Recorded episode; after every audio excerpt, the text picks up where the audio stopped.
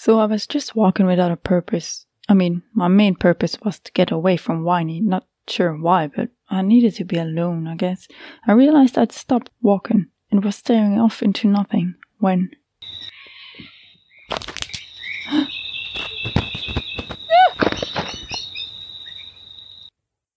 This is Nidak, my adventure, written down in a better way than I can tell it.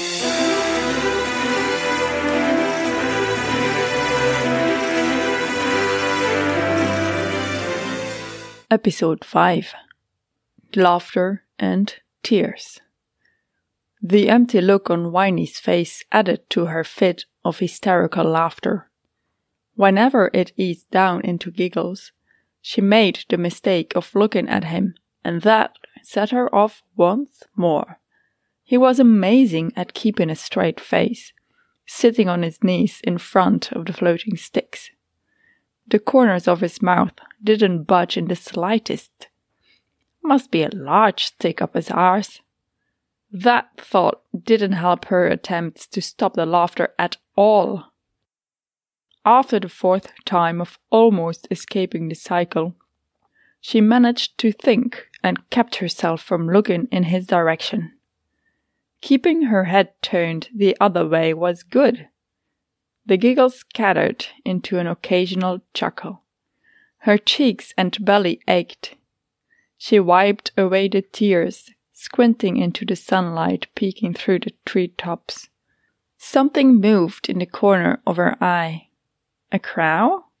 She shook her head in amusement, trying to remember the last time she'd laughed this hard. In fact, she couldn't remember the last time she'd laughed out loud the past few years, before meeting Whiny.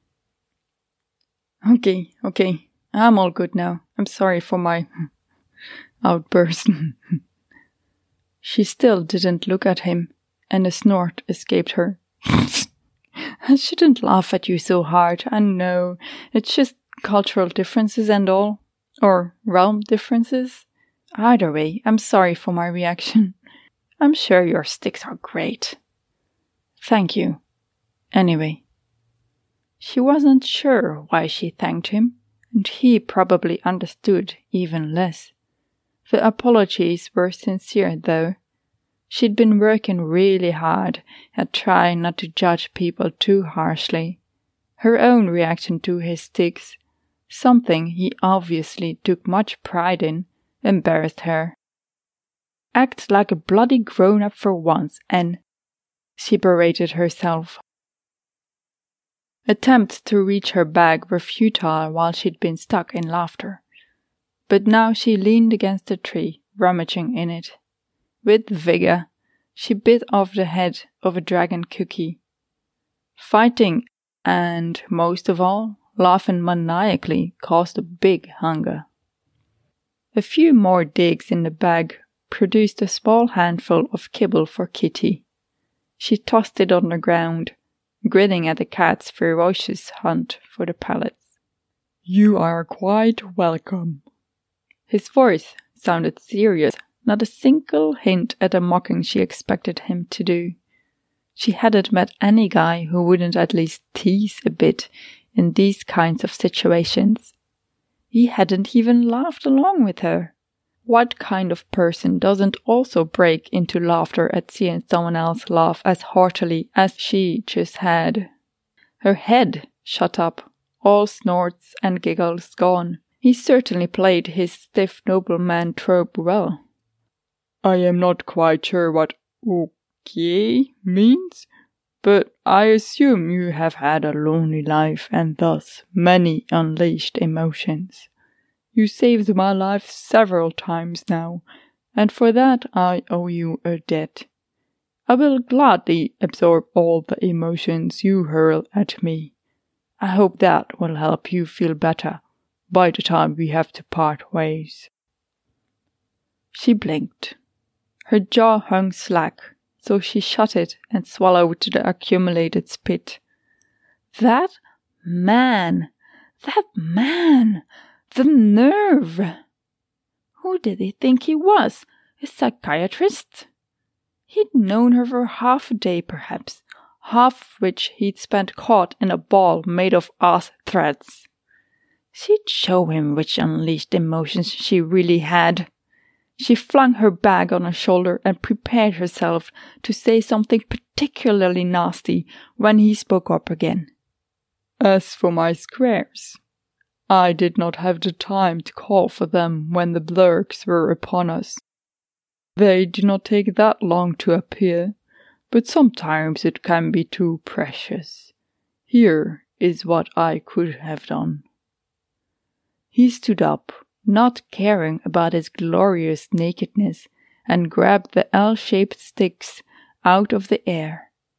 He held them on the short ends, holding out the longer ends. Kinda like holding a gun, Nedek thought, curious but still furious at what he'd said. What's he going to do? Shoot out imaginary bullets? A grin started on her face, but stopped midway when the stick did just that. Except that the bullets weren't imaginary and there weren't bullets. The end of the long side grew before a piece dislodged itself and shot away. His sticks were shooting cubes. Unconsciously, she took a step closer to him, staring at the sticks. That was not what she'd expected. See, he said.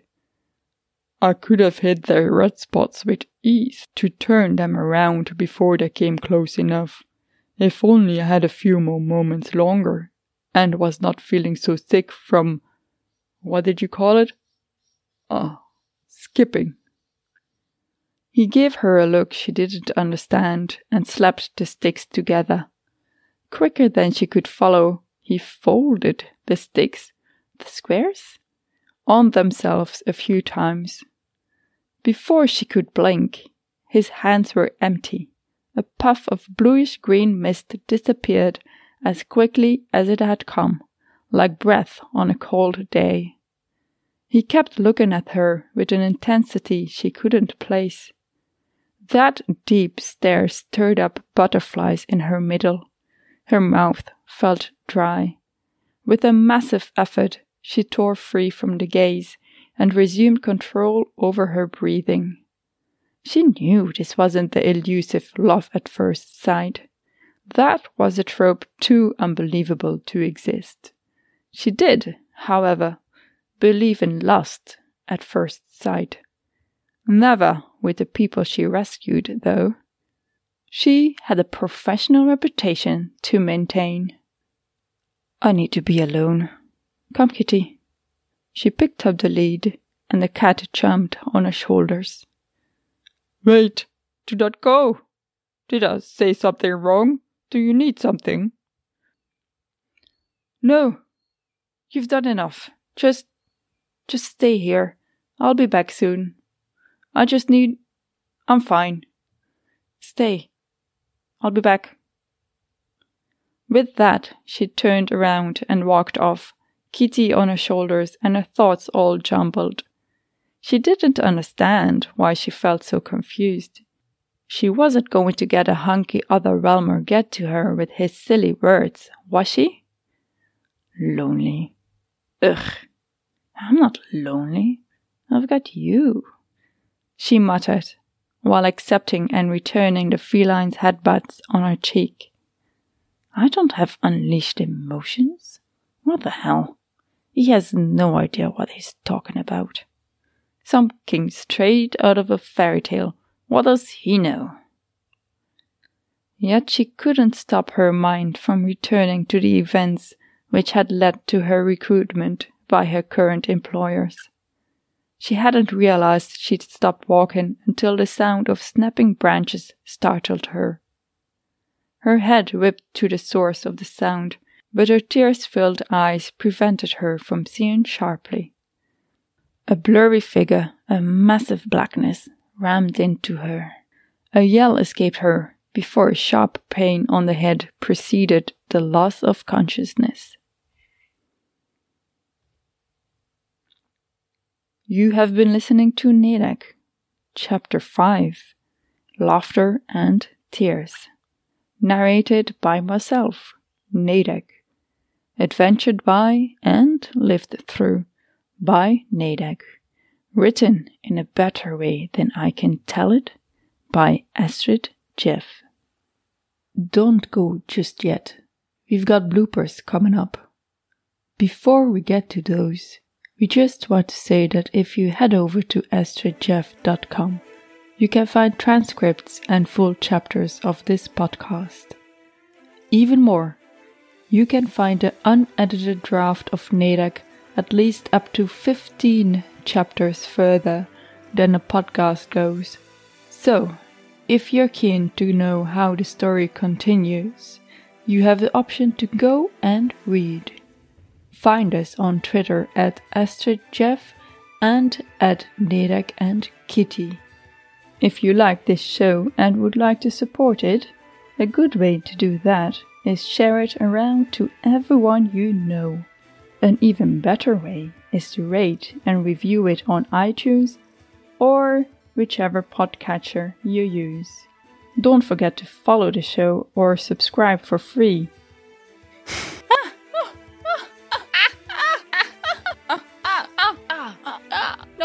what? What? Squinting into the sunlight, peeking through the. T- she wiped away the tears. Bloody hell. You are quite welcome. Sounds like an idiot. He is an idiot. Good. As she, as her heart, her heart, her head.